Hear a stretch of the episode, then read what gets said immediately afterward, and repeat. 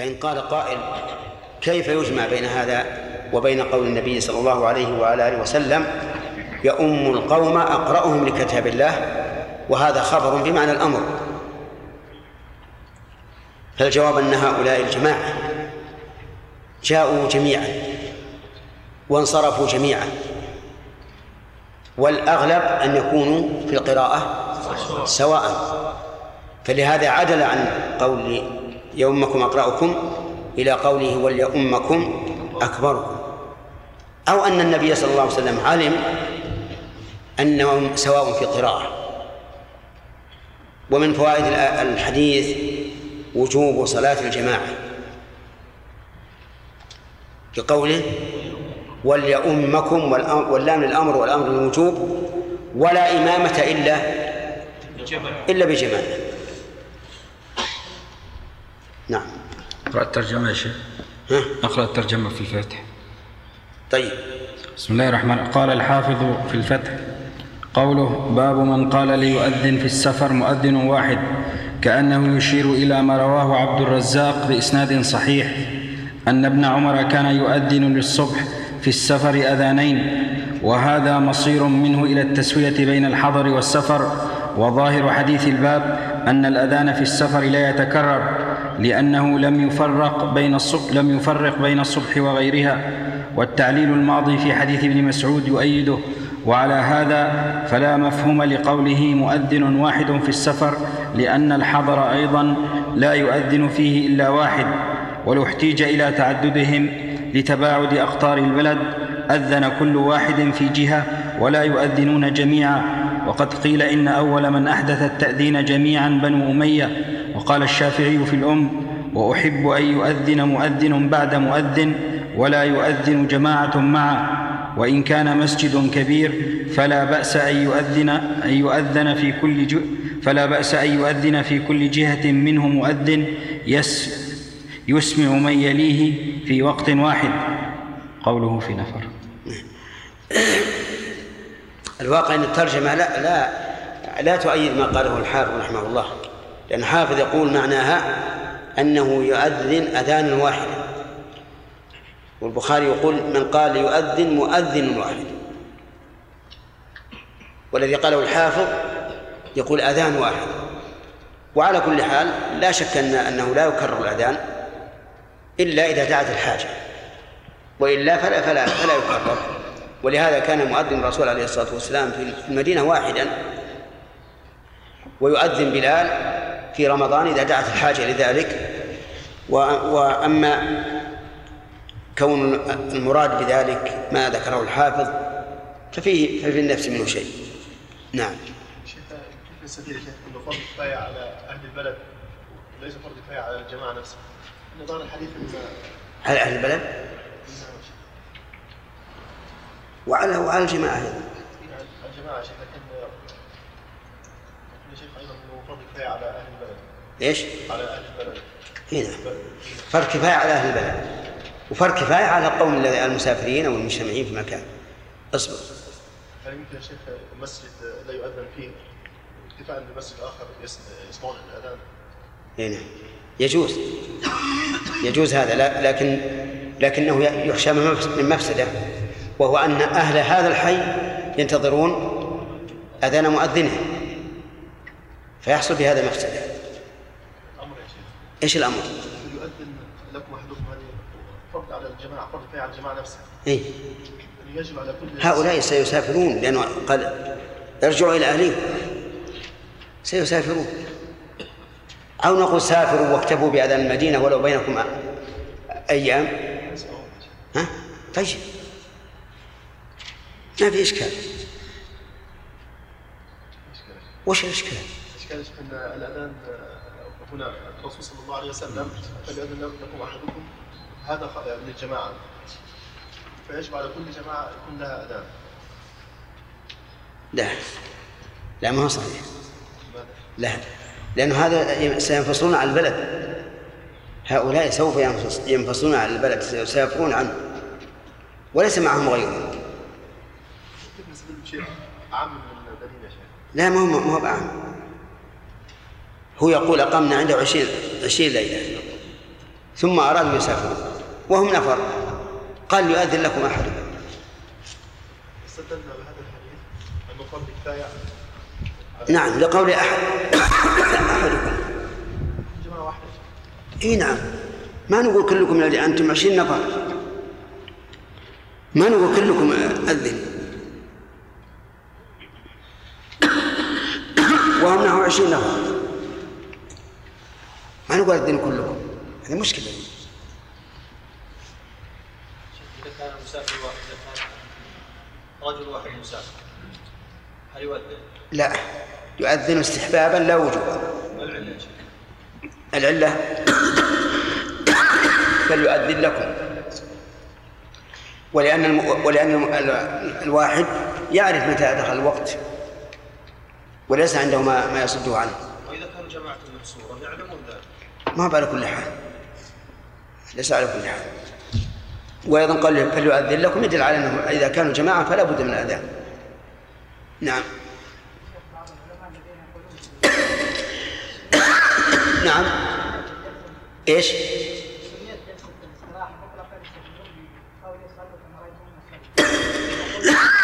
نعم. نعم. يحكي فعله. يقول يحكي فعله ويقول صلوا كما رأيتم نصلي فظاهره حتى في في جلسة الاستراحة. ولهذا أخذ بها بعض العلماء وقال إن جلسة الاستراحة سنة مطلقة وأنكرها آخرون.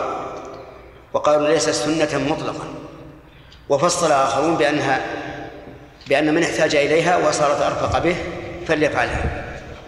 إما لوجع في ركبته أو لثقل في جسمه أو لمرض أو لكبر ومن لا فلا.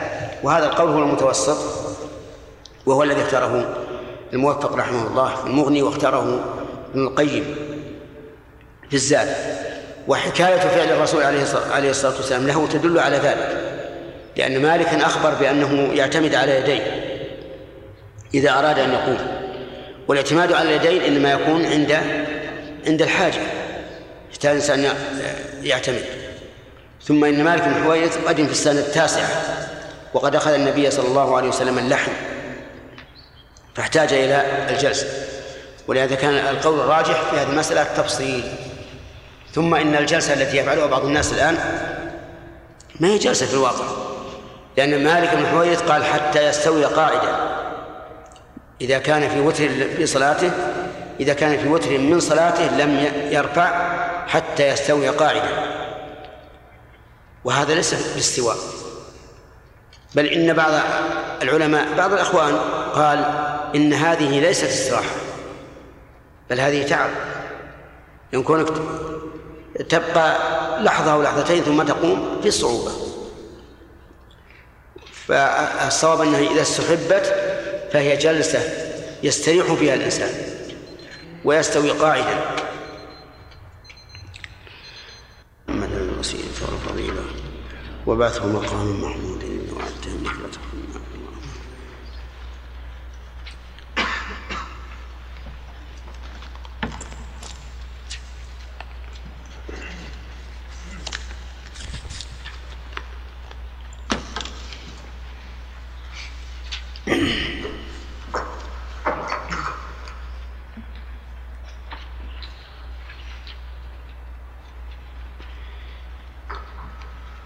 الدرس الليلة قصير أيضا. ربع ساعة. انتبه. نعم. بسم الله الرحمن نعم. الرحيم. إن شاء الله. الجمعية غدا صباحا. قال البخاري رحمه الله تعالى باب الأذان للمسافرين إذا كانوا جماعة والإقامة وكذلك بعرفة وجمع. وقول المؤذن الصلاة في الرحال في الليلة الباردة أو المطيرة. حدثنا مسلم بن إبراهيم قال حدثنا شعبة عن المهاجر أبي الحسن عن زيد بن وهب عن أبي ذر قال كنا مع النبي صلى الله عليه وسلم في سفر فأراد المؤذن أن يؤذن فقال له أبرد. ثم أراد أن يؤذن فقال له أبرد. ثم أراد أن يؤذن فقال له أبرد. حتى ساوى الظل التلول فقال النبي صلى الله عليه وسلم إن شدة الحر من فيح جهنم. صلى الله وسلم عليه في هذا دليل على فوائد أولا على وجوب الأذان في السفر.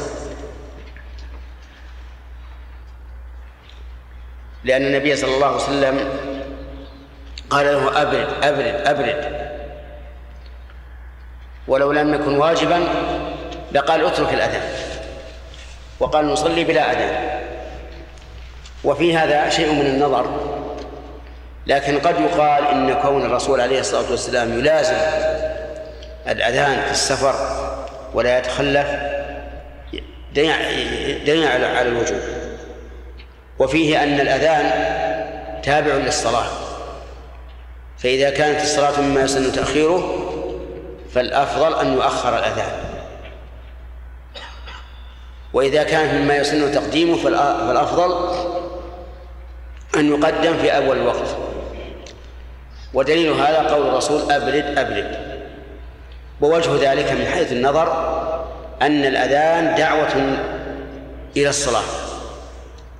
فإذا كان الأذان مما يسن فإذا كانت الصلاة مما يسن تأخيره فلا فائدة من الأذان في أول الوقت ولهذا قال أبرد أبرد. وهل يستفاد من هذا الحديث؟ أن المرجع في الأذان إلى الإمام أو يقال إن هذا بيان حكم شرعي مرجعه إلى الرسول عليه الصلاة والسلام.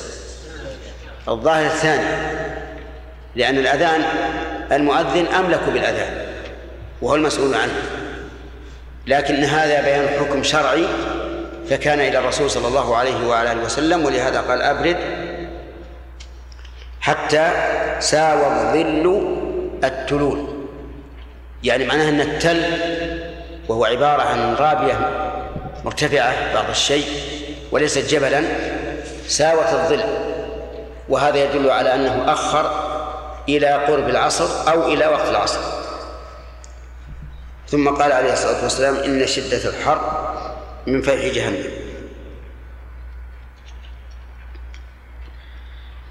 حدثنا محمد بن يوسف قال حدثنا سفيان عن خالد الحذاء عن أبي قلابة عن مالك بن الحويرث قال أتى رجلان النبي صلى الله عليه وسلم يريدان السفر فقال النبي صلى الله عليه وسلم إذا أنتما خرجتما فأذنا ثم أقيما ثم ليؤمكما أكبركما.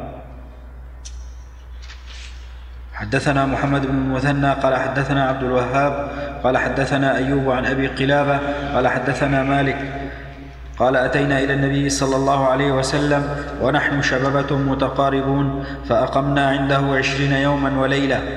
وكان رسول الله صلى الله عليه وسلم رحيما رفيقا فلما ظن أنا قد اشتهينا أهلنا أو قد اشتقنا سألنا عمن تركنا بعدنا فأخبرناه قال ارجعوا إلى أهليكم فأقيموا في فيهم وعلموهم ومروهم وذكر أشياء أحفظها ولا أحفظها وصلوا كما رأيتموني أصلي فإذا حضرت الصلاة فليؤذن لكم أحدكم وليؤمكم أكبركم. في هذا الحديث وهو حديث مالك بن حوير الدليل على وجوب الأذان. لقول النبي صلى الله عليه وسلم إذا حضرت الصلاة إذا حضرت الصلاة فليؤذن لكم أحدكم. وفيه دليل على أن الأذان فرض كفاية.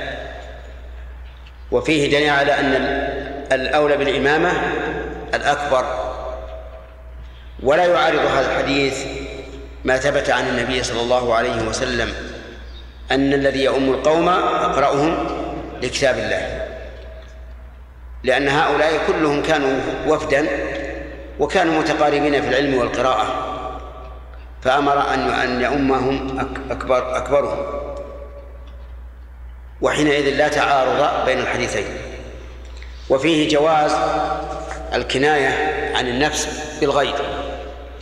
فإن الظاهر أن أن قول مالك بن حويرث أتى رجلان النبي صلى الله عليه وسلم يريدان السفر الظاهر أنه يعني نفسه. ويحتمل أنه لا يريد نفسه وأنه في حال وجوده عند النبي عليه الصلاة والسلام لمدة عشرين ليلة جاءه رجلان فأوصاهما بذلك. وفيه دليل على أن فعل فرض الكفاية يكون للجميع يخاطب به الجميع. لقوله فأذنا ثم أقيما ومن المعلوم أنه ليس من السنة أن يؤذن كل واحد بل المؤذن واحد. لكن لما كان فرض كفاية مخاطبا به الجميع ويكفي واحد قال أذنا نعم أذنا ثم أقيما وقد قال الله تبارك وتعالى لآدم عليه الصلاة والسلام أسكن أنت وزوجك الجنة فكلا من حيث شئتما ولا تقربا هذه الشجرة فتكونا من الظالمين. وظاهر هذا أن الخطاب لآدم وحده ومع ذلك قال ناداهما ربهما ألم أنهكما عن تلكما الشجرة وأقول لكما إن الشيطان لكما عدو مبين لكن لما خاطب آدم فإن آدم أبلغ زوجه حواء فكان ذلك نهيا لهما جميعا وفي هذا الحديث ما سبق من الفوائد حديث مالك بن حويرث وقد تقدم الكلام عليه نعم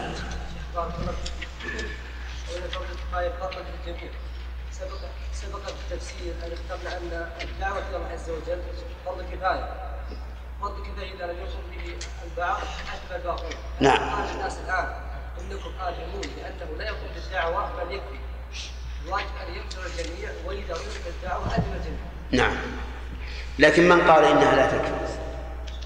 الواقع. لا ما هو صحيح. ما هو صحيح. أكثر الخطباء الآن والحمد لله أكثرهم عندهم علم. وطلبة علم ويدعون الناس ويستفيد الناس منه. ليست الدعوة أنه لابد أن تكون على صفة معينة بأن يذهب الناس مثلا وحاضر في المساجد وما أشبه ذلك. مو لازم. شيخ المنكرات الكثيره والتخلف عن الصلاة؟ هذا من باب الأمر بالمعروف والنهي عن المنكر. ليس من باب الدعوة. الدعوة لأنها يجب أن تعرف أن هناك دعوة وأمر بالمعروف ونهي عن المنكر وموعظة وتغيير المنكر. أربع درجات كل واحدة غير الأخرى. نعم. هل قال الحديث راكب الشيطانان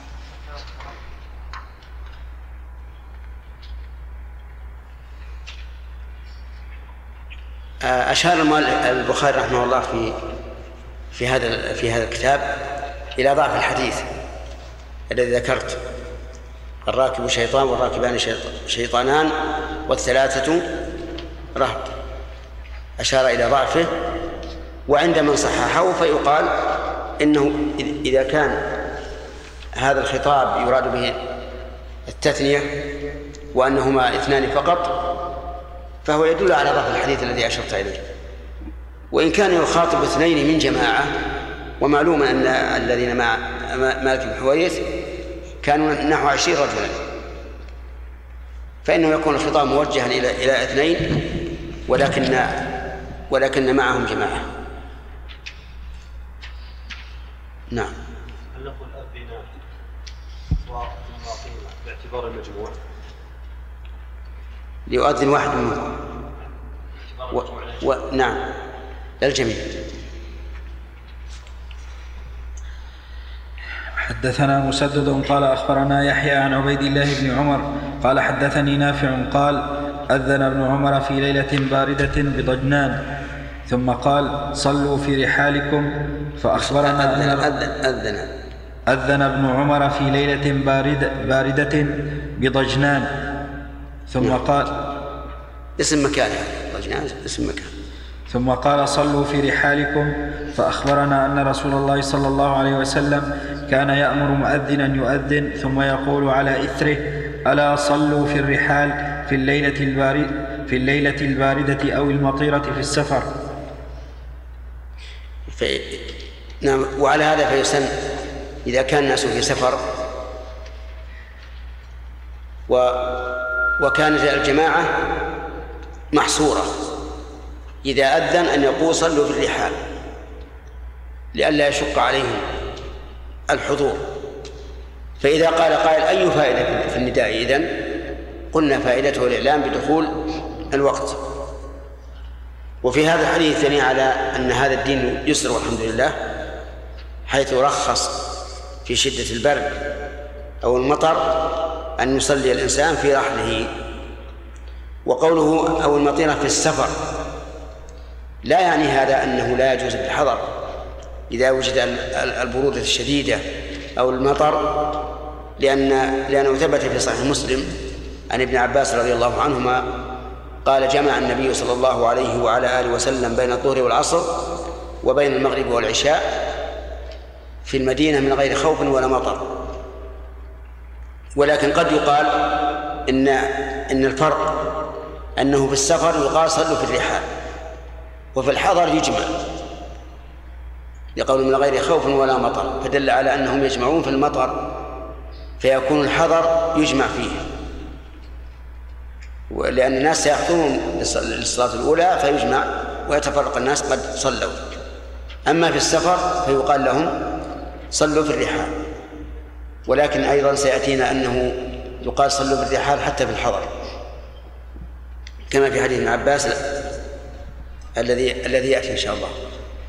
فعلى كل حال العذر موجود سواء في الحضر أو في السفر. فإذا شق على الناس الحضور فإن كانوا قد حضروا عدلنا إيش؟ إلى الجمع. إن كان يمكن الجمع. وإن لم يكن حضروا أو كان لا يمكن الجمع قلنا صلوا في الرحال مثال الذي لا يمكن الجمع فيه الفجر. الفجر لا يمكن أن يصلي أن يجمع الناس. أن أن يجمع الناس فيه فيقال صلوا في الرحال كذلك العصر لا يمكن الجمع. إذا كان هذا العذر حدث بعد صلاة الظهر. وكذلك العشاء إذا كان حدث بعد صلاة المغرب فإنه لا يمكن الجمع. فلا بد أن يقال صلوا صلوا في الرحال لئلا يشق على الناس. حدثنا إسحاق قال أخبرنا جعفر بن عون قال حدثنا يكفي.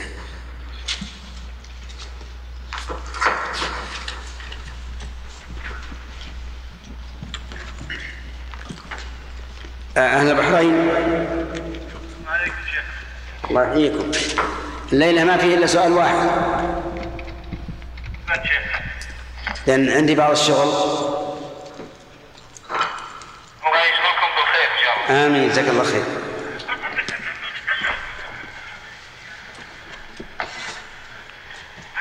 تفضل. شيخنا إذا قتل رجل في ورثته صغار نعم. لم يبلغوا. إي نعم. هل يجب أن يؤخر الاختيار منه إلى أن يبلغ الصغار؟ فلربما يعفو بعضهم عنه فيسقط القول. أم يجوز أن ينفرد الكبار بالقول وهل يؤخذ بعفو الإناث من الورثة؟ وهل الذين يملكون العفو هم فقط الورثة أم العصبة جميعا؟ آه، المشهور من المذهب عندنا مذهب الحنابلة أنه يجب تأخير القصاص حتى يبلغ هؤلاء. وأما إذا كانوا إذا كان فيهم مجنون فالمجنون لا لا يدرى ما نهايته. فلوليها أن يعفو إلى الدية مع الحاجة. ولا ينفرد ولا ينفرد البالغون العقلاء بالقصاص. لاحتمال السماح. والحق في هذا ليس لجميع القرابات ولا للعصبات. الحج الحق في هذا للورثة سواء كانوا يرثون بالفرض أو بالتعصيب. وأما من لا يرثون الأقارب فلا حق لهم. لكن هناك قول ينبغي أن نعرفه وهو أن قتل الغيلة لا يرجع فيه إلى قول إلى قول أولياء المقتول بل يجب قتل القاتل بكل حال. وهذا مذهب الإمام مالك رحمه الله واختاره شيخ الإسلام ابن تيمية. فمثلا إذا كان هناك رجل يترصد لشخص ثم قتله فهذا يقتل على كل حال. أو جاءه في منامه فقتله أو ما أشبه ذلك هذا يقتل بكل حال. ولا ينظر إلى رأي الورثة لأنه غيلة فهو فساد في الأرض والمفسدون جزاؤهم القتل ولأن هذا لا يمكن التحرز منه. بخلاف من قاتل إنسانا مقاتلة ظاهرة ثم قتله فهذا هو الذي يرجع فيه إلى أولياء المقتول. شيخنا هل ذكرتم أن أيضا يرجع إلى أي نعم ذكرنا هذا إذا كنا وارثات. الله إليكم. بارك الله فيكم. إلى اللقاء غدا إن شاء الله تعالى. ها؟ رجل دخل المسجد بعد صلاة العشاء ما قلت الفجر؟ نعم. قلت الفجر. هذا خطأ. إيه، طيب. طيب. آه، هو إذا دخل الإنسان آه، بعد صلاة العشاء المسجد وصلى الوتر ركعة واحدة فهل نقول إنه آه، أدرك ما أراده النبي صلى الله عليه وسلم من تحية المسجد بركعتين أو لا. إن نظرنا إلى ظاهر اللفظ فلا يجلس حتى يصلي ركعتين. قلنا هذا الرجل إيش؟ لم يصلي ركعتين فلم يأتي بما أمر به. وإن نظرنا إلى أن الرسول عليه الصلاة والسلام تكلم عن الأغلب والقاعدة عند الأصوليين أن القيد الأغلبي ليس له مفهوم. وأن مراد النبي صلى الله عليه وسلم أن يصلي صلاة تعتبر صلاة. والوتر بركعة يعتبر صلاة. فإذا دخل المسجد وأوتر بركعة قلنا هذا يكفي عن عن صلاة الركعتين وهذا هو الظاهر. نعم. أظن ما في سؤال بعد. نعم. بسم الله الرحمن الرحيم. قال البخاري رحمه الله تعالى حدثنا إسحاق قال أخبرنا جعفر بن عون شوف شوف حديث اللي سبق مالك بن حويرث قال أتى رجلان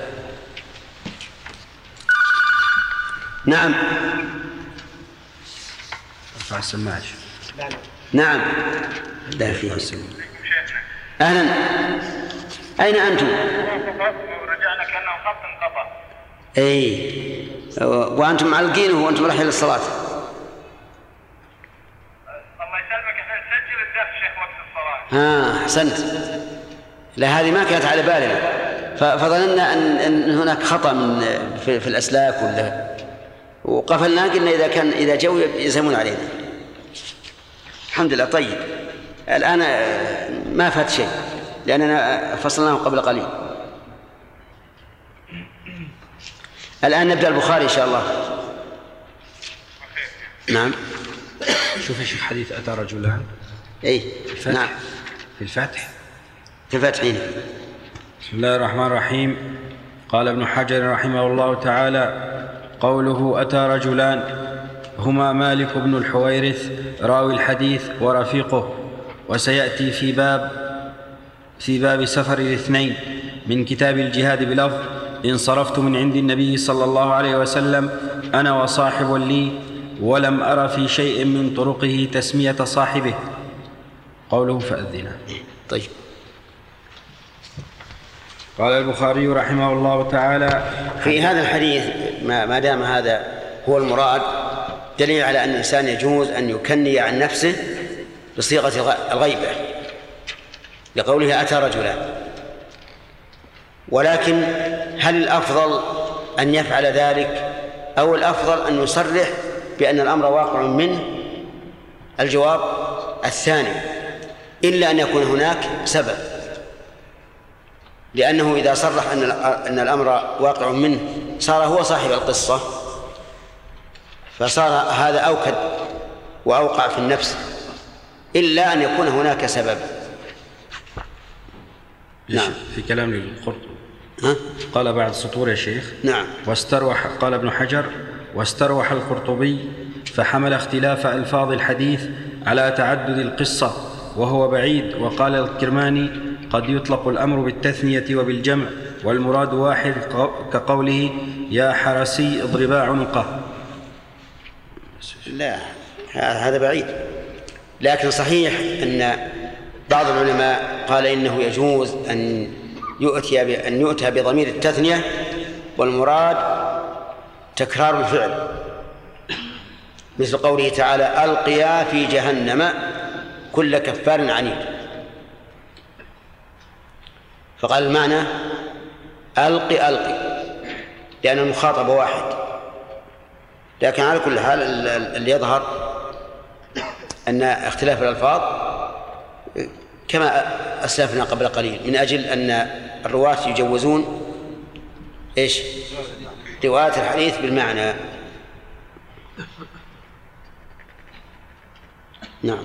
حدثنا إسحاق قال أخبرنا جعفر بن عون قال حدثنا أبو العميس عن عون بن أبي جحيفة عن أبيه قال رأيت رسول الله صلى الله عليه وسلم بالأبطح فجاءه بلال فآذنه بالصلاة ثم خرج بلال بالعنزة حتى ركزها بين يدي رسول الله صلى الله عليه وسلم بالأبطح وأقام الصلاة. مناسبة هذا الحديث الباب. قول باب الأذان للمسافر. فهنا قال ثم أذن. فآذنه بالصلاة ثم خرج إلى آخر. آذنه بعد أن أذن.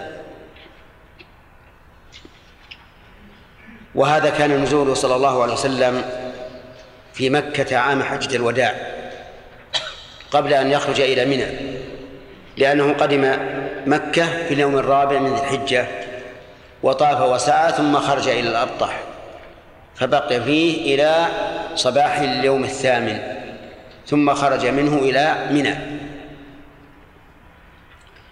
وفوائده مرت مر علينا كثير منها. باب هل يتتبع المؤذن فاه ها هنا وها هنا؟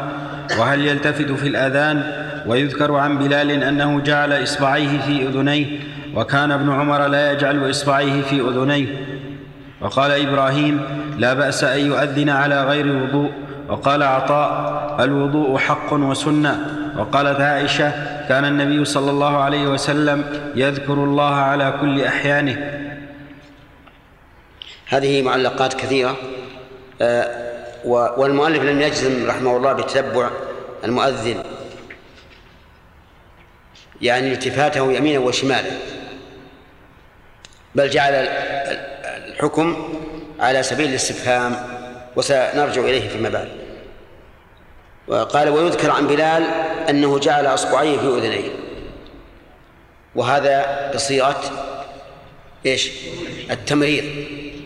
فلا يكون صحيحا عند البخاري لكنه يشير إليه. قال أهل العلم الذين استحبوا أن يجعل المؤذن أصبعيه في أذنيه إن هذا أبلغ في الصوت يعني أن صوته يكون أوسع وأبعد. وأما ما يفعله بعض المؤذنين يجعل يده هكذا على غضاريف الأذن فهذا لا أصل له. بل يدخل الإصبع السبابة هنا كذا. لأنه ينحبس الصوت فلا يخرج إلا من مخارجه من الفم. لكن هذا فيه الخلاف ولهذا قال كان ابن عمر لا يجعل إصبعيه في أذنيه.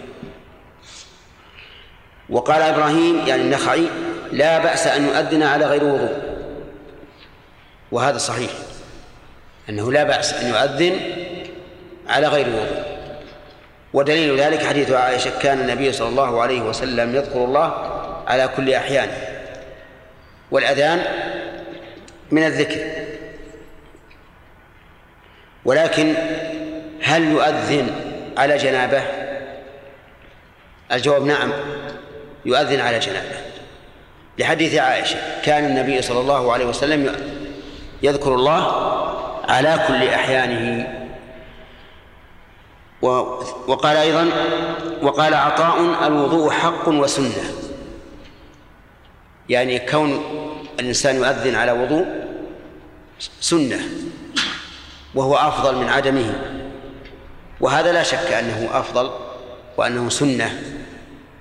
كيف وقد قال الرسول عليه الصلاة والسلام إني كرهت أن أذكر الله على غير طهارة. وقالت عائشة كان النبي صلى الله عليه وعلى آله وسلم يذكر الله على كل أحيانه. استدل بعض العلماء بهذا الحديث على جواز قراءة الجنوب القرآن. وقال إن القرآن ذكر. فيجوز أن أن يذكر الله أن يقرأ القرآن وهو جنوب. ولكن الصحيح أن هذا الحديث لا يدل عليه.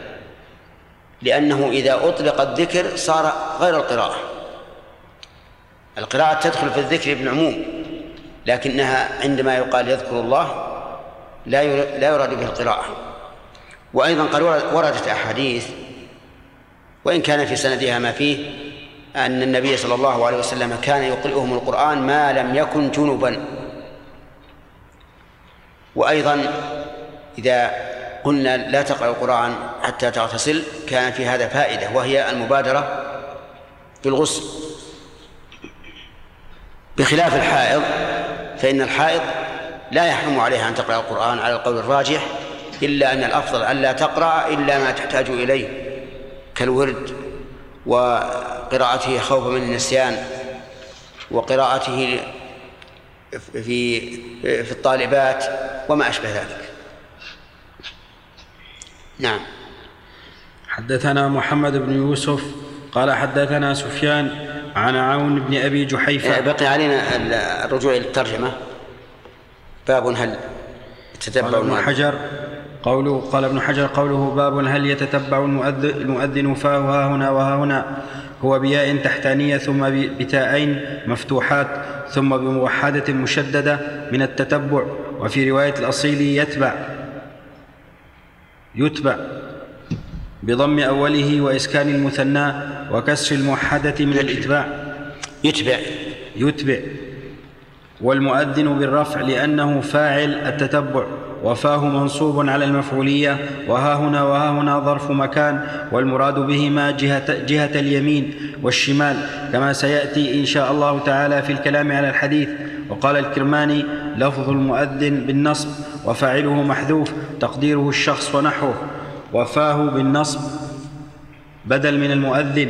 قال ليوافق قوله في الحديث فجعلت أتتبع فاه. انتهى. وليس ذلك بلازم لما عرف من طريقة المصنف أنه لا يقف مع اللفظ الذي يريده غالبا بل يترجم له ببعض ألفاظه الواردة فيه. وكذا وقع هنا. فإن في رواية عبد الرحمن بن مهدي عن سفيان عن أبي عوانة في صحيحه. فجعل يتتبع بفيه يمينا وشمالا. وفي رواية وكيع عن سفيان عند الإسماعيلي رأيت بلالا يؤذن يتتبع بفيه. ووصف سفيان وصفه يا شيخ. نعم. ووصف سفيان يميل برأسه يمينا وشمالا. والحق يصح وصف. والحاصل أن بلالا كان يتتبع بفيه الناحيتين. وكان أبو جحيفة ينظر إليه فكل فكل منهما متتبع باعتبار. قوله وهل يلتفت في الأذان؟ يشير إلى ما قدمناه في رواية وكيع وفي رواية إسحاق الأزرق عن سفيان عند النسائي فجعل ينحرف يمينا وشمالا وسيأتي في رواية يحيى بن آدم بلفظ والتفت. قوله ويذكر عن بلال أنه جعل إصبعيه في أذنيه. يشير بذلك إلى ما وقع في رواية عبد الرزاق وغيره عن سفيان كما كما سنوضحه بعد. قوله وكان ابن عمر إلى آخره أخرجه عبد الرزاق وابن أبي شيبة من طريق نسير وهو بالنون والمهملة مصغر. ابن, ذا ابن ذعلوق ابن ذعلوق بضم الذال المعجمة وسكون العين المهملة وضم اللام عن ابن عمر. قوله وقال إبراهيم يعني النخعي إلى آخره وصله سعيد بن منصور وابن أبي شيبة عن جرير عن منصور عنه بذلك وزاد ثم يخرج فيتوضأ ثم يرجع فيقيم. قوله وقال عطاء إلى آخره وصله عبد الرزاق عن ابن جريج قال قال لي عطاء حق وسنة مسنونة ال... نعم. وصله عبد الرزاق عن ابن جرير قال قال لي عطاء حق وسنة مسنونة أن لا يؤذن المؤذن إلا متوضئا هو هو من هو من الصلاة هو فاتحة الصلاة.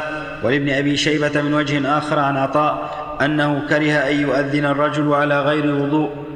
وقد ورد فيه حديث مرفوع أخرجه الترمذي والبيهقي من حديث أبي هريرة وفي إسناده ضعف.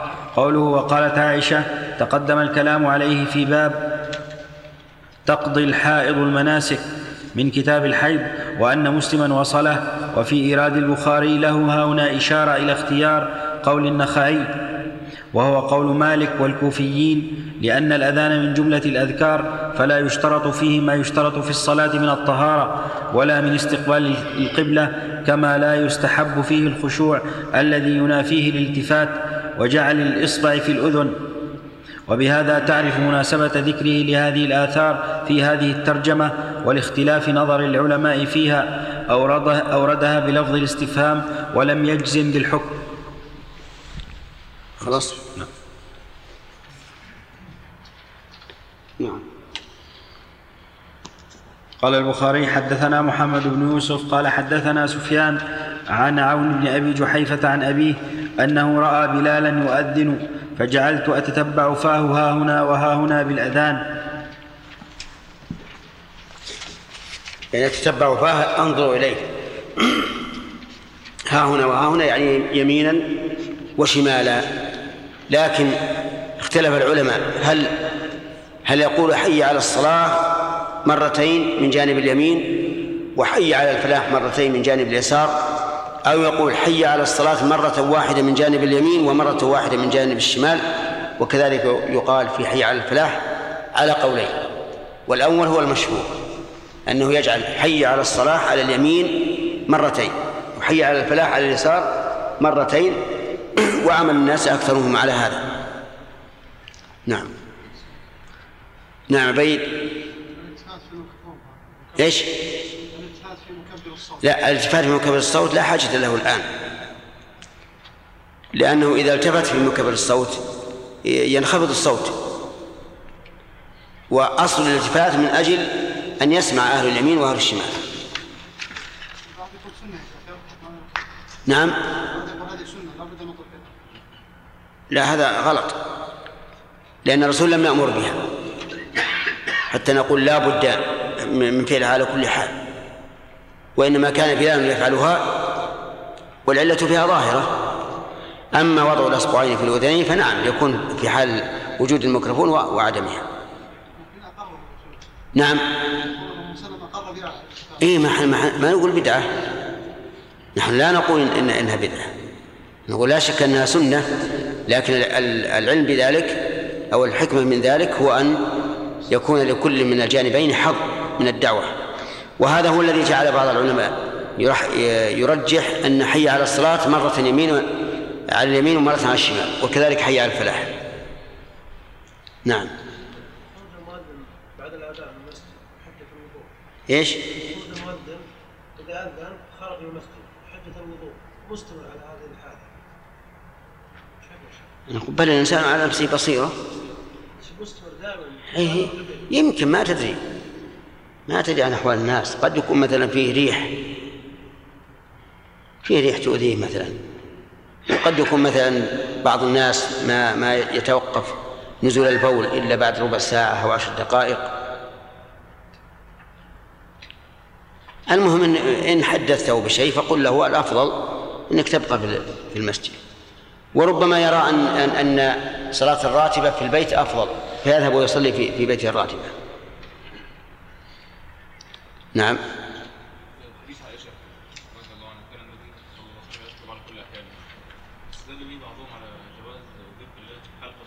جواز إيش؟ لقولها على كل أحيانه. هو لو نظرنا إلى لفظه لقلنا نعم يشمل هذا. لكن لكن الهيئة ليست مناسبة. إذا كان الرسول عليه الصلاة والسلام نهى عن استقبال القبلة واستدبارها حال قضاء الحاجة كل هذا تعظيما للقبلة فذكر الله تعالى أولى أن يجتنب في هذه الحال. يعني اجتنابنا استقبال القبلة حال قضاء الحاجة تكريما للكعبة كذلك أيضا اجتنابنا الذكر تعظيما لله عز وجل. نعم. باب قول الرجل فاتتنا الصلاة وكره ابن سيرين أن يقول فاتتنا الصلاة ولكن ليقل لم ندرك وقول النبي صلى الله عليه وسلم أصح. حدثنا أبو نعيم قال حدثنا شيبان عن يحيى عن عبد الله بن أبي قتادة. قوله رحمه الله قول النبي أصح يعني أولى بال... بال... بال... بالاتباع والأخذ. ولا لا أقول ليس هذا المقام مقام تصحيح أو تضعيف. بالنسبة لقول الرسول عليه الصلاة والسلام وقول غيره. ولكن مراد أصح يعني أولى بالاتباع.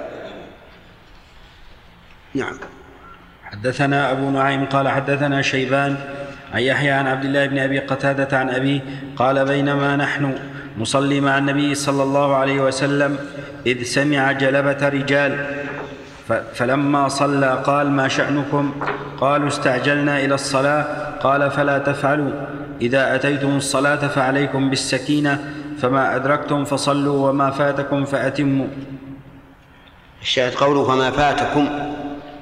فأطلق الفوات على ما ما فات من الصلاة. ومن المعلوم أن الإنسان إذا قال فاتتنا الصلاة ليس معنى أنه متهاون بها. حتى نقول أن هذا مكروه بل هو مخبر عن الواقع أنها فاتت.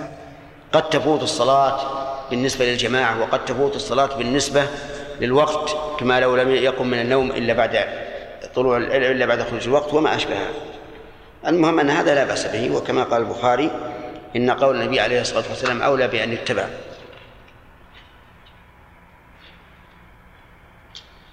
باب لا يسعى إلى الصلاة ولا وهذا هذا الذي يقول آه، كره أن يقول فاتتنا الصلاة على عكس بعض الناس.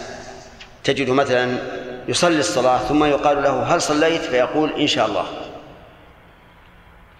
وهذه كلمة إن شاء الله إن أراد بها الفعل فهي لغو. وجه كونها لغوا أنه ما صلى إلا بمشيئة الله. وإن أراد بها الصلاة المقبولة فهذا حق. لأن الإنسان لا يدري هل قبلت أم لا. لكن غالب الناس إذا قيل له كذلك؟ غالب الناس يقول إن شاء الله. قصده؟ لا قصده الفعل. لكن يقول ال- الأحسن أن تقول نعم صليت وأرجو الله القبول. وحدثنا شيخنا رحمه الله في مبالغة الناس في هذه الأمور أن رجلا قيل له يا فلان آه، كيف يعني عندك تمر كثير هذه السنة. وش اللي روحه من اللي أكله؟ قال ما أكله إلا الله ثم حنه. يعني هذا معلوم لا لا يجوز. لكن هذا عامي يحسب كل شيء يقال فيه الله ثم. فمثل هذا أيضا كل شيء يقال إن شاء الله. حتى لو قلت الإنسان هل هل هل توضأت وأنت رأيت متوضئا؟ يقول إن شاء الله. هل عليك غترة؟ إن شاء الله. ما هو صحيح. هذا لغو. فإذا قال قائل ما الجواب عن قوله صلى الله عليه وعلى آله وسلم في زيارة القبور وإنا إن شاء الله بكم لاحقون؟ مع أنه سيلحق لا شك. فالجواب عن هذا أن بعض أهل العلم قال إن شاء الله وإن إن شاء الله بكم لاحقون يعني على الإيمان. لا لا يريد بذلك الموت لأن الموت لا بد منه لكن معنى الإيمان لاحقون على الإيمان. وبعضهم قال إن إن شاء الله هنا بمعنى أنها بمش... أن لحوقنا بكم بمشيئة الله. متى شاء لحقنا بكم. والتعليق بالمشيئة على هذا الوجه جائز. ومنه قوله تعالى لتدخلن المسجد الحرام إن شاء الله. لأنه هو الذي سيدخلهم عز وجل. ولكنه قال إن شاء الله أي بمشيئته. نعم. النبي صلى الله عليه وسلم للرجل كرهت الله أن اذكر الله على غير طهارة هل هل نعم. هل يمكن ان يكون مقيدا لعموم حديث عائشه رضي الله عنها انه يذكر الله في احيانه يعني لا ما يمكن. ما يمكن لأن الرسول كثيرا ما يذكر الله سبحانه وتعالى على غير طهارة قطعا لكن المراد أن هذا الأفضل فقط. نعم. قد تكون للتبرك نعم. قد تكون للتبرك وقد تكون للتحقيق والذي للتحقيق هو مثل ما قلت لكم. لتدخل المسجد الحرام إن شاء الله. نعم؟ هي ما ما هو التبرك اللي, اللي, اللي أنت تعرف. يعني كما يتبرك الإنسان مثل بالثوب أو أو أو بالحجر لا. المعنى أنني أستعين بها على على إدراك مقصودي. لأن قول الإنسان إن شاء الله للشيء المستقبل مما يعينه على إدراك المقصود. ويرفع عنه الحنث إن حلف إن حلف. نعم. أخذنا ثلاثة بارك الله أي يجي يجي إن شاء الله. نعم. انتهى هات اللي عندك. أي نعم. لأنه يقول حجاج انتهى الوقت. والله أعلم بذلك.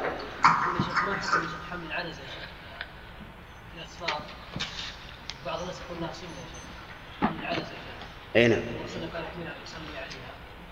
صحيح.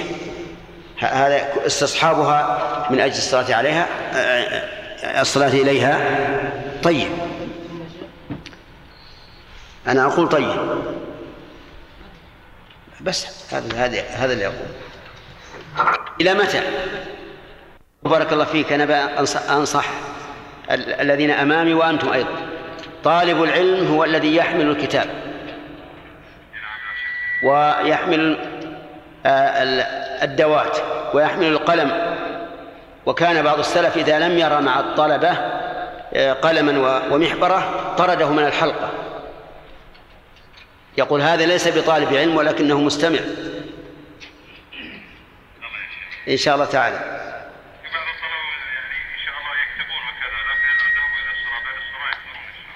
أي لكن لا بد من إحضار الكتاب. واسمك أنت من؟ عادل. جاسم. إي نعم إذا أنت أنت الرقيب عليه. اللي ما يحضر كتابه فعليك بتعزيره بما تراه بما تراه. بارك الله فيك. الله يرحم والديك آمين.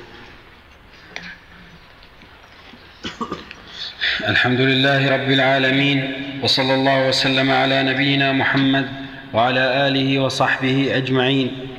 قال البخاري رحمه الله تعالى باب لا يسعى إلى الصلاة وليات بالسكينة والوقار. وقال ما أدركتم فصلوا وما فاتكم فأتموا. وقاله أبو قتادة عن النبي صلى الله عليه وسلم. عندنا قاله أبو قتادة ما بهو في هو يا شيخ. على الظاهر اللي عندنا أصح وهي نسخة اللي عندك نسخة. لكن بدون واو أوجه أحسن. لا بس اكتب نسخة. ما هي عندكم اكتب نسخة. حدثنا آدم قال بسم الله حدثنا الرحمن الرحيم. قال المؤلف باب لا يسعى إلى الصلاة.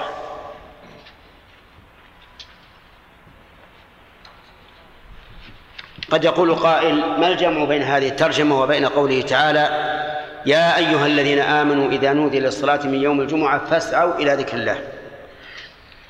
والجواب أن يقال إنه لا تناقض لأن السعي المنهي عنه هو شدة المشي.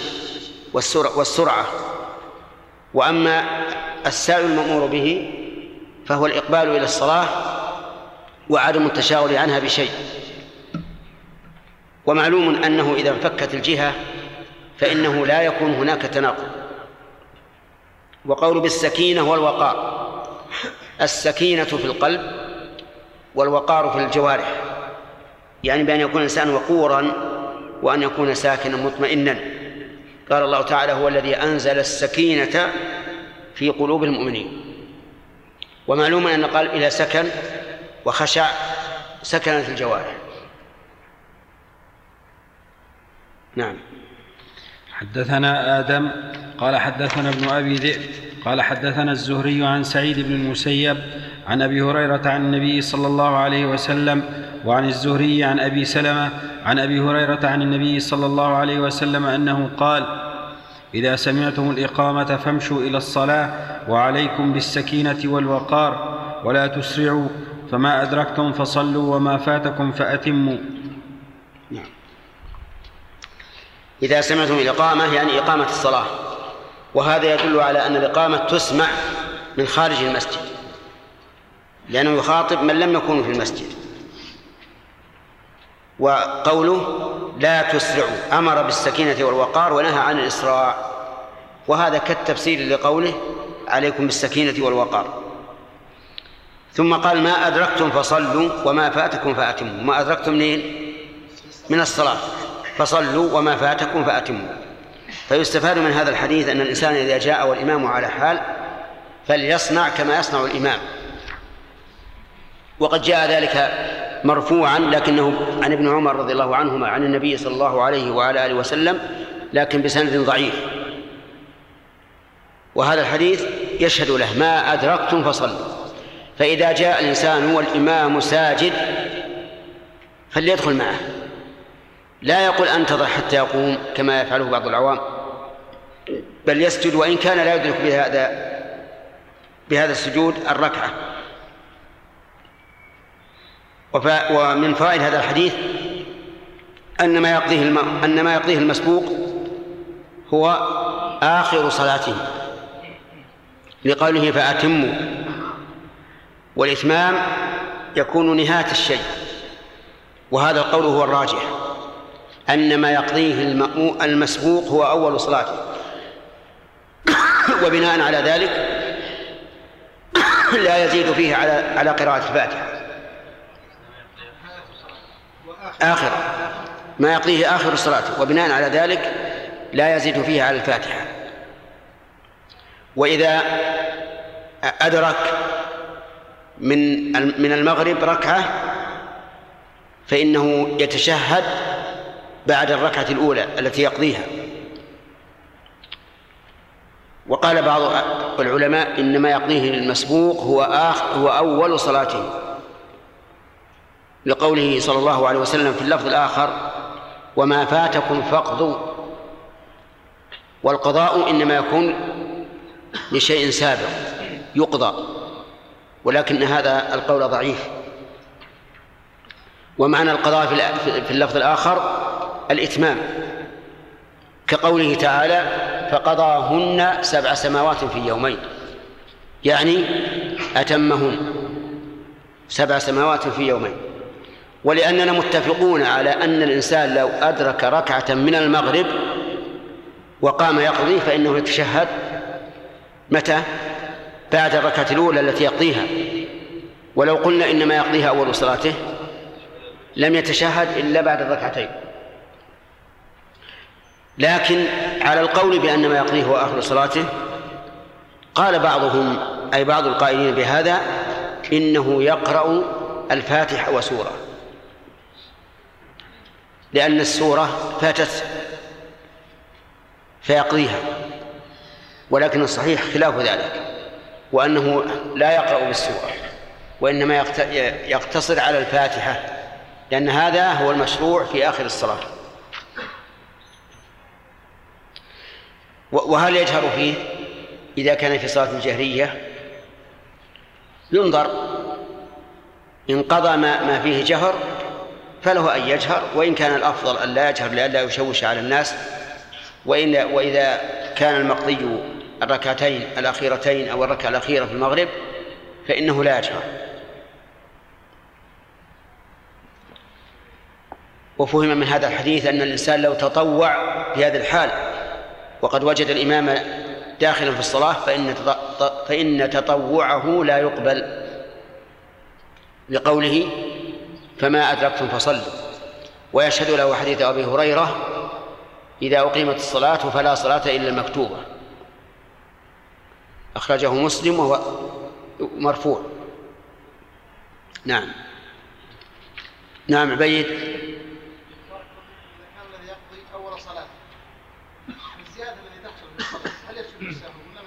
كيف الزيادة؟ إيش؟ لابد المجلس الثالث اضطراب بعد ما تشهد مرة تشهد مع الإمام مرتين الأخيرة. كيف؟ ما في زيادة هذه. التشهد التشهد في الركعة الأولى مع الإمام هذا تبعا للإمام ليس زائدا والثاني له هو أصل. تشهد أول. ها؟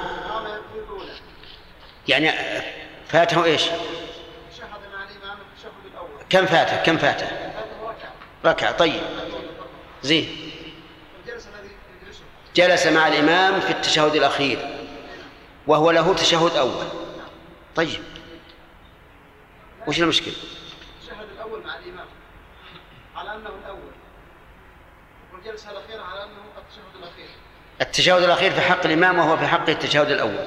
حق التشهد الأخير إذا كنا في أول صلاة. كيف؟ يقول بارك الله أول صلاته نعم. التشهد الأخير مع الإمام اتي بالاولى أليس كذلك شيخ؟ هو الآن يبي- لا بد أن نتشاهد مرتين مع الإمام. لا بد أن يتشاهد مع الإمام مرتين. التشهد الأول وهو في حقه في الركعة الأولى. والتشهد الثاني وهو في حقه في الركعة الثانية. فإذا كان ما يقضيه هو أول صلاته. ثم قام بعد السلام الإمام. أتى بركعة بدون أن يزيد على الفاتحة. أي هذه. كيف؟ اذا كان يقضي اول الصلاه إذا كان ما يقضيه أول يقرأ الفاتحة وسورة. أي نعم. هذه الجلسة تبع للإمام. ما في أشكال. نعم؟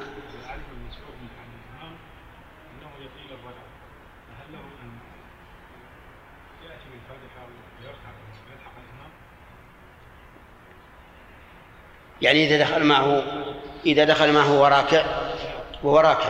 لا لا لا يقرأ الفاتحة. السنة أن يتابعه. نعم. نعم. جاري. قلتم في شرحكم لرياض الصالحين أنكم لا ترون الجهر بالميكروفون في إقامة الصلاة. إيش؟ قلتم في شرحكم لرياض الصالحين نعم. أنكم لا ترون أن يجهر بالميكروفون في إقامة الصلاة حتى يسمع من بالخارج. لا لا ما قلنا. لا أذكر أني قلت. قلنا إنه لا بأس أن بال- بالإقامة لأن الحديث يدل على أنها تسمع من خارج. إلا إذا كان يخشى أن الجهر في ذلك فيه مفسدة. فلا يجهر. لكن الغالب أنه لا ليس فيه مفسدة.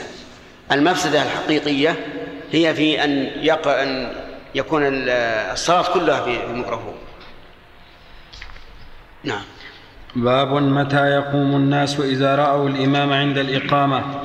حدثنا مسلم بن إبراهيم قال حدثنا هشام قال كتب إلي يحيى عن عبد الله بن أبي قتادة عن أبيه قال قال رسول الله صلى الله عليه وسلم إذا أقيمت الصلاة فلا تقوموا حتى تروني. قول عليه الصلاة والسلام إذا أقيمت الصلاة فلا تقوموا حتى تروني. يستفاد منه أن أن بلالا قد يقيم الصلاة وهو لم يرى النبي صلى الله عليه وعلى آله وسلم لكن يدري أنه حضر إما بحركة الباب إن خرج من الباب وإما بنحنحة وإما بوقت وقته له لكن المأموم لا يقوم حتى يرى الإمام. وذلك لأن لأن المقيم قد يقيم ثم في أثناء الإقامة يحصل للإمام عذر فيرجع. فلهذا قال لا تقوموا حتى ترون فإن قال قائل إذا إذا قاموا عند رؤيته فهذا فيه قيام للرجل عند قدومه وقد كان النبي صلى الله عليه وعلى آله وسلم يكره ذلك. فالجواب أن يقال هذا ليس قياما للإمام ولكنه قيام للصلاة ولا حجة فيه. لمن قال إن المأمومين في هذه الحال يقومون تعظيما لل- للإمام لا هم يقومون تعظيما لله عز وجل. وكلام النبي عليه الصلاة والسلام في حال معينة بمعنى أنه نحن هنا يختلف حالنا عن حال الرسول عليه الصلاة والسلام في أن الإمام يدخل من من من الباب ويراه الناس كلهم قبل أن يراه المؤذن أحيانا. فهل يقومون إذا رأوه؟ أو ينتظرون حتى تقام الصلاة. الثاني لأنه أيضا قد يدخل الإمام ثم يبدو له أن يصلي أو يتكلم معه أحد يشغله أو ما أشبه ذلك. وعلى هذا فيكون رؤية الإمام وإقامة الصلاة. يقوم الناس إذا أقيمت الصلاة ورأوا الإمام فإنهم يقومون. أما لو أقيمت بدون رؤية فلينتظروا حتى يأتي الإمام ويروه. ولو رأوه بدون إقامة فلينتظروا حتى تقام الصلاة. نعم.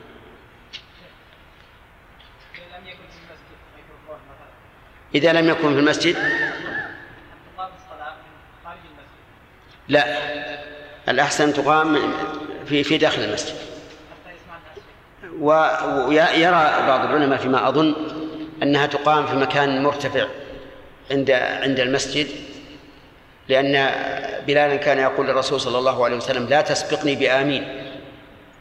وهذا يدل على أن بلالا ليس ليس في الصف. إذ لو كان في الصف ما قال هذا الكلام. نعم. الأمر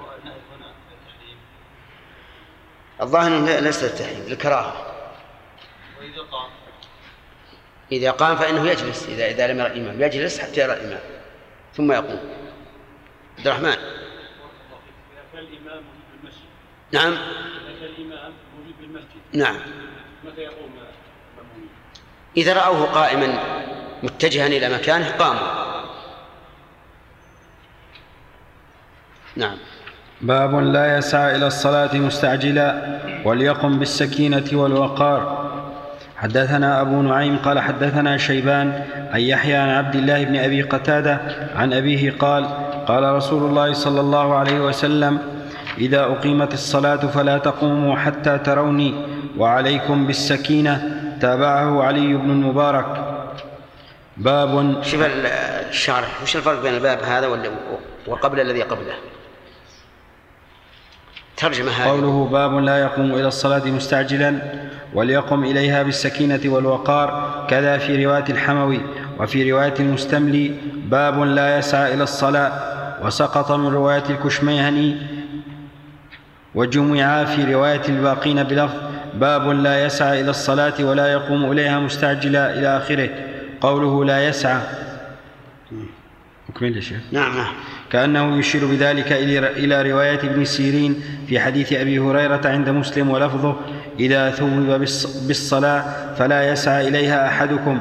وفي رواية أبي سلمة عن أبي هريرة عند المصنف في باب المشي إلى الجمعة من كتاب الجمعة. إذا أقيمت الصلاة فلا تأتوها تسعون. وسيأتي وجه الجمع بينه وبين قوله تعالى فاسعوا إلى ذكر الله. هناك إن شاء الله تعالى قوله وعليكم بالسكينة. كذا في رواية أبي ذر وكريمة وفي رواية الأصيل وأبي الوقت وعليكم السكينة بحذف الباء. وكذا أخرجه أبو عوانة من طريق من طرق عن شيبان. قوله تابعه علي بن المبارك أي عن يحيى ومتابعته وصلها المؤلف في كتاب الجمعة ولفظه وعليكم السكينة بغير باء أيضا. وقال أبو العباس الطرقي تفرد شيبان وعلي بن المبارك عن يحيى بهذه الزيادة وتعقب بأن معاوية بن سلام تابعهما عن يحيى ذكره أبو داود عقب رواية أبان عن يحيى فقال رواه معاوية بن سلام وعلي بن المبارك عن يحيى وقال فيه حتى تروني وعليكم السكينة. قلت وهذه الرواية المعلقة وصلها الإسماعيلي من طريق الوليد بن مسلم عن معاوية بن سلام والشيبان جميعا عن يحيى كما قال أبو داود. تعال يا شيخ. ما يظهر لي فرق بين بين هذا ال- الترجمة و- والترجمة السابقة قبل الأخير؟ نعم. الثانية تكون في المسجد. كيف؟ الثانية تكون في المسجد. شيخ ال- يعني الفرق, الفرق بين أن هذا في المسجد وهذا خارج؟ اللي في المسجد ما هو بساعة. ها؟ نعم. هذا لا هو استدل بقوله عليكم بالسكينة.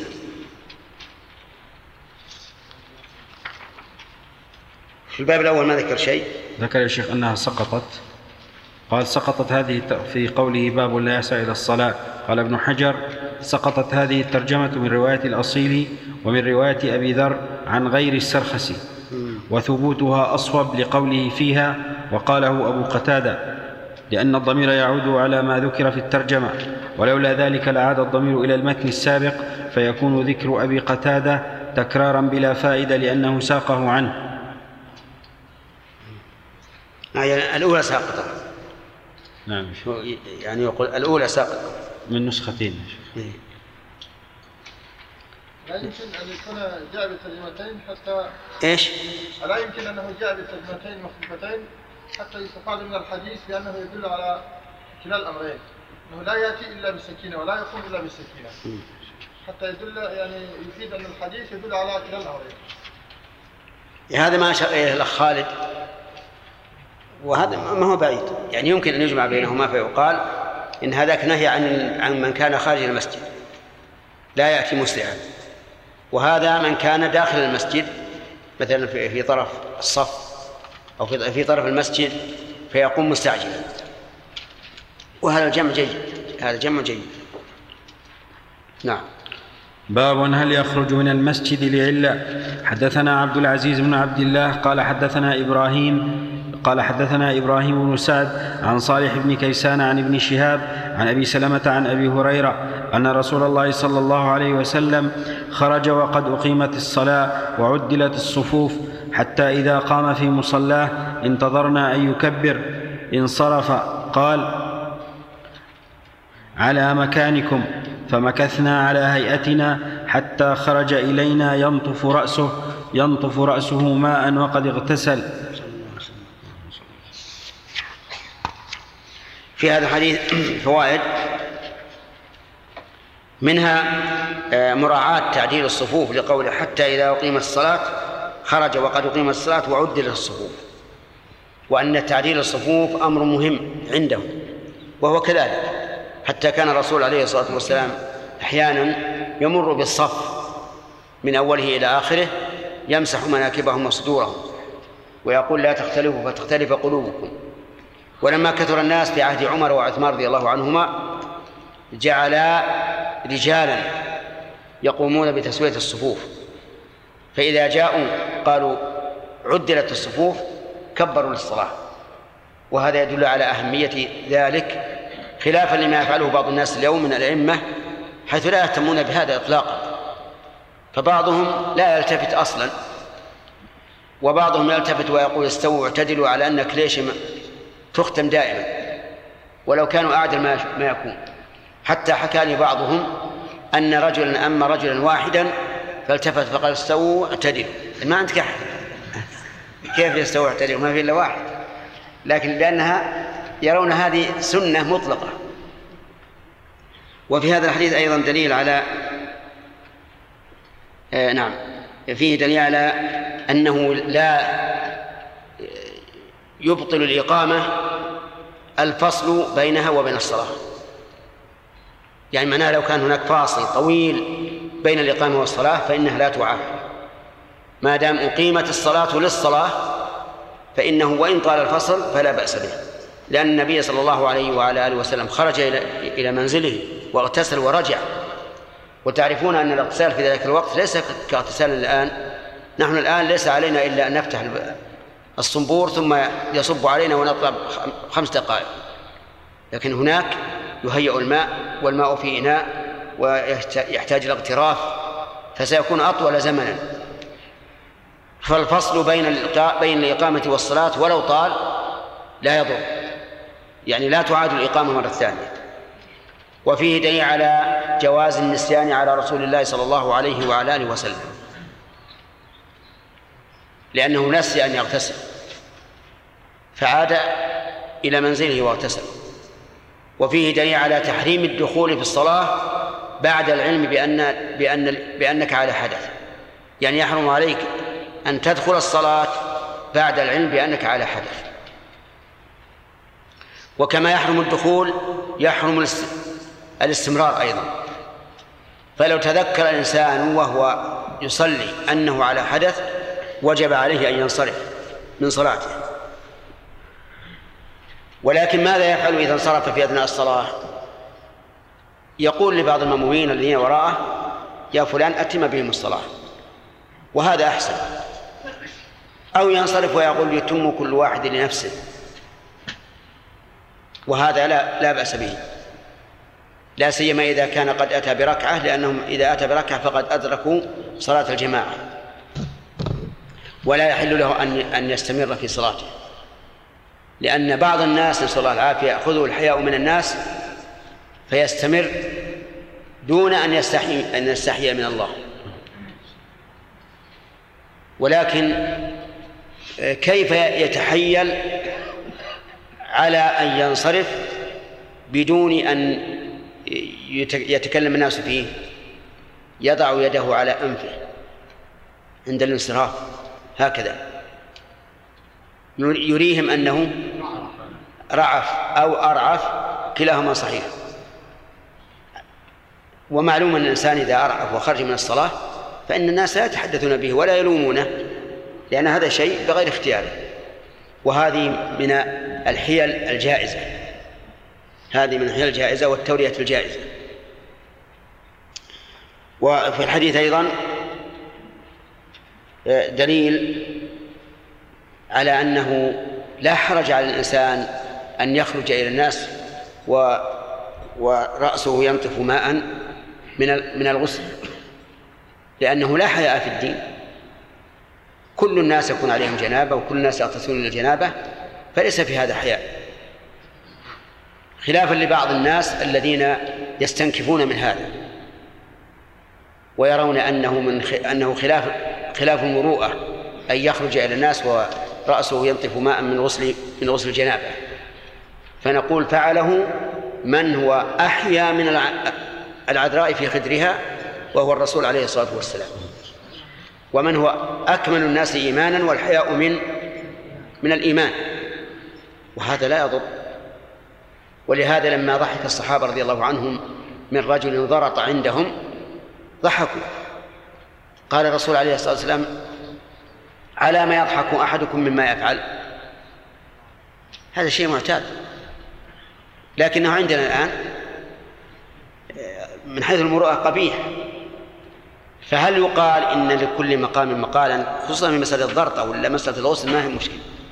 لكن مسألة الضرطة يعني لو أن أحد من الناس ضرط في مجلس عام ولا سيما إذا كان المجلس فيه شرفاء القوم ووجهاؤهم يرون هذا منافيا للمروءة تماما. ولا يرون ولا يرون أن هذا مما يفعله الأوفياء والشرفاء. فالظاهر لي أنه في مثل هذه الحال أنه إذا اعتاد الناس هذا فلا يلامون ولا يقال هذا غلط. لكن إذا لم يعتادوه ورأوا أنه مخالف للمروءة فلا يفعله الإنسان. أنا أعتقد لو أن إنسان في مجلس وضرط ضرطة كبيرة وقلنا ليش؟ قال هذا كل الناس يفعلونه وهذا حصل في عهد الرسول عليه الصلاة والسلام. وقال على ما يضحك أحدكم مما يفعل. عده الناس قال هذا مجنون هذا. فالحاصل أننا نقول مثل هذه الأمور قد تكون خاضعة لأحوال الناس. الآن العمامة والإزار والرداء. أليس هذا هو الملبوس غالبا في عهد الرسول؟ لكن الآن لو يلبس أحد من الناس والناس لم يعتادوه لرأوا هذا خبلا.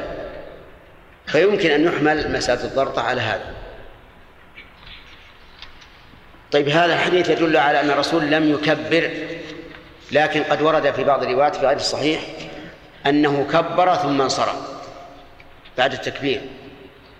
فيؤخذ منه ما أشرنا إليه قبل قليل أنه إذا ذكر الإنسان أنه محدث في أثناء الصلاة إيش؟ وجب عليه أن ينصرف ويحرم عليه الاستمرار.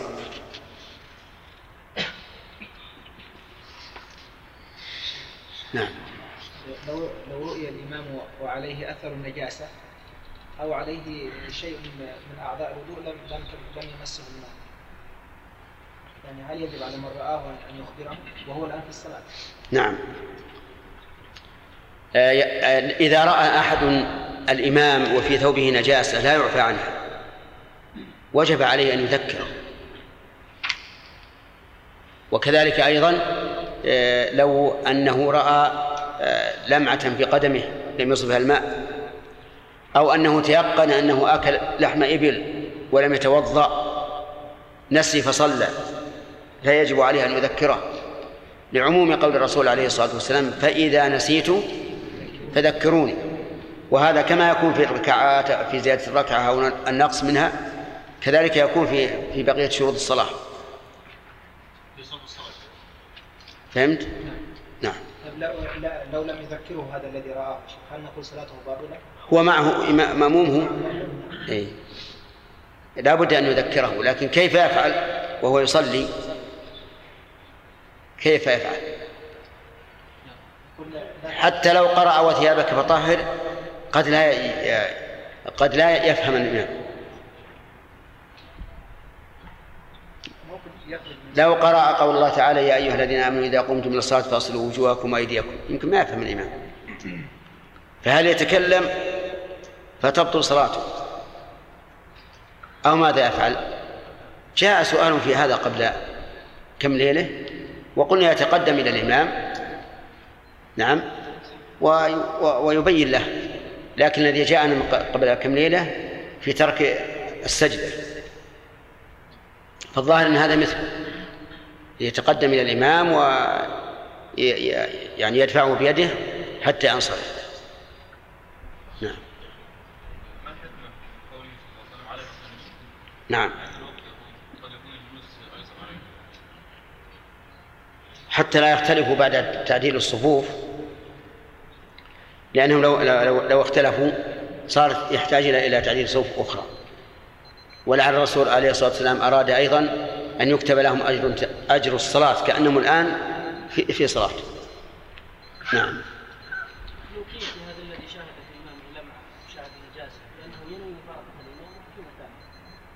أي لكن الإمام كيف يخليه كيف يسمح له أن يصلي؟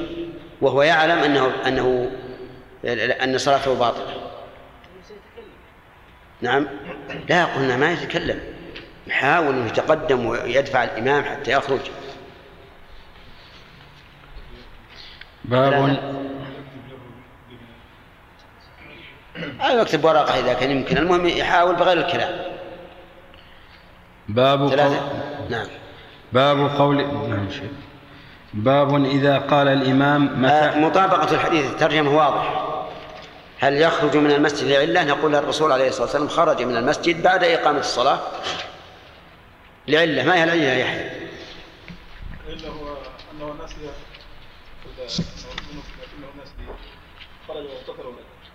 العلة أنه خرج لا يغتسل. طيب. نعم. باب إذا قال الإمام مكانكم حتى رجع انتظروه. حدثنا إسحاق قال حدثنا محمد بن يوسف قال حدثنا الأوزاعي عن الزهري عن أبي سلمة بن عبد الرحمن عن أبي هريرة قال أقيمت الصلاة فسوى الناس صفوفهم فسوى الناس صفوفهم فخرج رسول الله صلى الله عليه وسلم فتقدم وهو جنب ثم قال على مكانكم فرجع فاغتسل ثم خرج ورأسه يقطر ماء فصلى بهم. اللهم صل وسلم هذا فيه بعض الاختلاف عن عما سبق لكن اختلاف لفظي لا يضر. قوله فتقدم وهو جنب ليس في الأول. في الأول أنه قام في مصلاه فلا وانتظر أن يكبر فانصرف فاغتسل وفيه أيضا أنه خرج وقد أقيمت الصلاة وعدت الصفوف وهنا يقول قال أقيمت الصفوف فسوى الناس صفوفهم فخرج رسول الله صلى الله عليه وسلم. واختلاف لفظي لا يضر. ما عندك فيه روايات أنه كبر ثم يمكن في اللفظ الأول. قوله قال في اللفظ الأول قال ابن حجر قوله حتى إذا قام في مصلاه زاد مسلم من طريق يونس عن الزهري قبل أن يكبر فانصرف. وقد تقدم في باب إذا ذكر في المسجد إذا ذكر في المسجد أنه جنب من أبواب الغسل من وجه آخر عن يونس بلفظ فلما قام في مصلاه ذكر ففيه دليل على أنه انصرف قبل أن يدخل في الصلاة وهو معارض لما رواه أبو داود وابن حبان عن أبي بكرة أن النبي صلى الله عليه وسلم دخل في صلاة الفجر فكبر ثم ثم أومأ إليهم ولمالك من طريق عطاء بن يسار مرسلا أنه صلى الله عليه وسلم كبر في صلاة من الصلوات ثم أشار بيده أن امكثوا ويمكن الجمع بينهما بحمل قوله كبر على أراد أن يكبر أو بأنهما واقعتان. أبداه عياض والقرطبي احتمالا. وقال النووي إنه الأظهر. وجزم به ابن حبان كعادته فإن فإن ثبت وإلا فما في الصحيح أصح. ودعوى ابن بطال أن الشافعي احتج بحديث عطاء على جواز تكبير المأموم قبل تكبير الإمام. قال فناقض. قال فناقض أصله فاحتج بالمرسل متعقبة بأن الشافعي لا ير بأن الشافعي لا يرد المراسيل مطلقا بل يحتج منها بما يعتضد. والأمر هنا كذلك لحديث أبي بكرة الذي ذكرناه. قوله انتظرنا. على كل حال إذا صحت رواية أبي داود ومن معه فالظاهر والله أعلم أنهما واقعتان. وإن لم تصح فما في الصحيح ما في شك. أو لا أنه لم يكبر. وفي صحيح مسلم التصريح بأنه لم يكبر. نعم. عبيد الله. الحديث هذا يعارض الحديث الذي في وهو. فلا تقوم لا تروني هنا أقيمت الصلاة فسوى الناس نعم. لكن هل بأنهم لم يروه. لأنه قال حتى إذا قام في مصلاه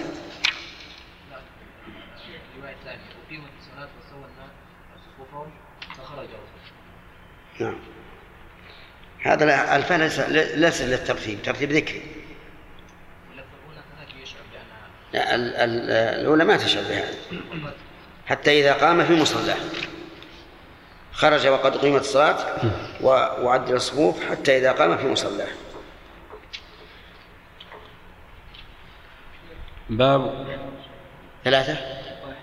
نعم. عبد عبد الوهاب؟ الله عليك يا شيخ.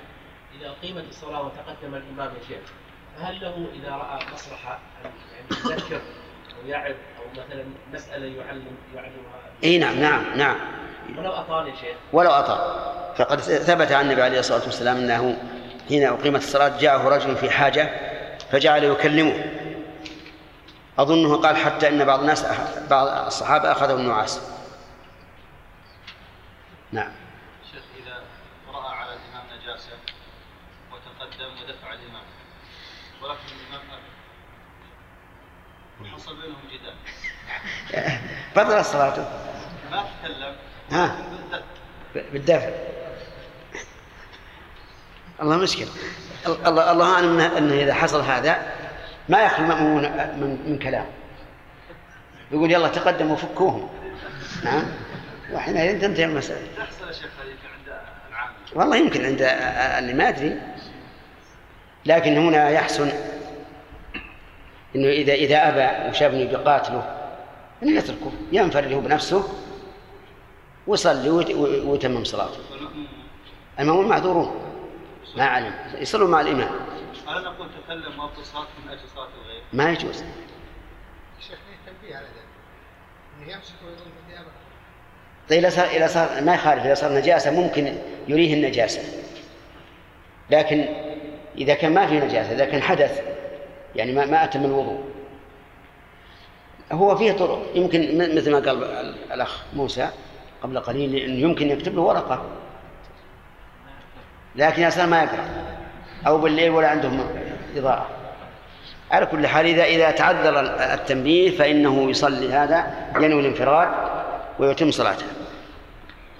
ثم إذا انتهى من صلاته إذا كان أسرع من إمام هذا يقول لل- لل- للمأمومين إن إمامكم على على حدث إلا إذا كان يخشى من من فتنة لأن بعض البادية مثلا قد يكون في فتنة عظيمة. فيسكت وإذا إذا انتهى. المأمومون معذورون وهو ينبه تنبيه عادي. فائده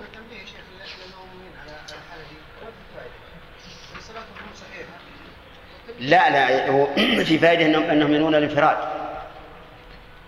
لكن ربما بعد يعاندون المأمومين. يقول إمامنا أوكد منك. وش اللي مدخلك أنت؟ مشاكل نعم. ثلاثة. حتى أذن بعد. أذن الآن. الكلام اللي فيه الصورة. ها؟ لا لا ما فات أهل البحرين؟ يلزمون ثانية نعم. نعم. السلام ورحمة الله وبركاته. الآن إن شاء الله يبدأ الدرس يا أهل البحرين.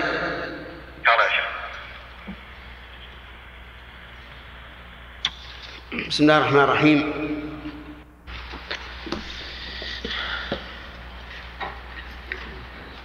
بسم الله الرحمن الرحيم. الحمد لله رب العالمين وصلى الله وسلم على نبينا محمد وعلى آله وصحبه أجمعين. قال البخاري رحمه الله تعالى باب قول الرجل ما صلينا. حدثنا أبو نعيم قال حدثنا شيبان عن يحيى قال سمعت أبا سلمة يقول أخبرنا جابر بن عبد الله أن النبي صلى الله عليه وسلم جاءه عمر بن الخطاب يوم الخندق فقال يا رسول الله والله ما كدت أن أصلي حتى كادت الشمس تغرب وذلك بعدما أفطر الصائم. فقال النبي صلى الله عليه وسلم والله ما صليتها. فنزل النبي صلى الله عليه وسلم إلى بطحان وأنا معه فتوضأ ثم صلى يعني العصر بعدما غربت الشمس ثم صلى بعدها المغرب. بسم الله الرحمن الرحيم. هذا الحديث فيه دليل على جواز ما ترجم به المؤلف رحمه الله وهو قول الإنسان ما صلينا ويحمل على الصلاة الحاضرة وليس المعنى ما صلينا أبدا. والمعنى أننا لم نفعل الصلاة وليس معناه أننا لسنا من المصلين. وقد قال النبي صلى الله عليه وعلى آله وسلم وهو يرتجز والله لو الله ما اهتدينا ولا تصدقنا ولا صلينا. وقوله وفيه أيضا من الفوائد أنه يجب الترتيب.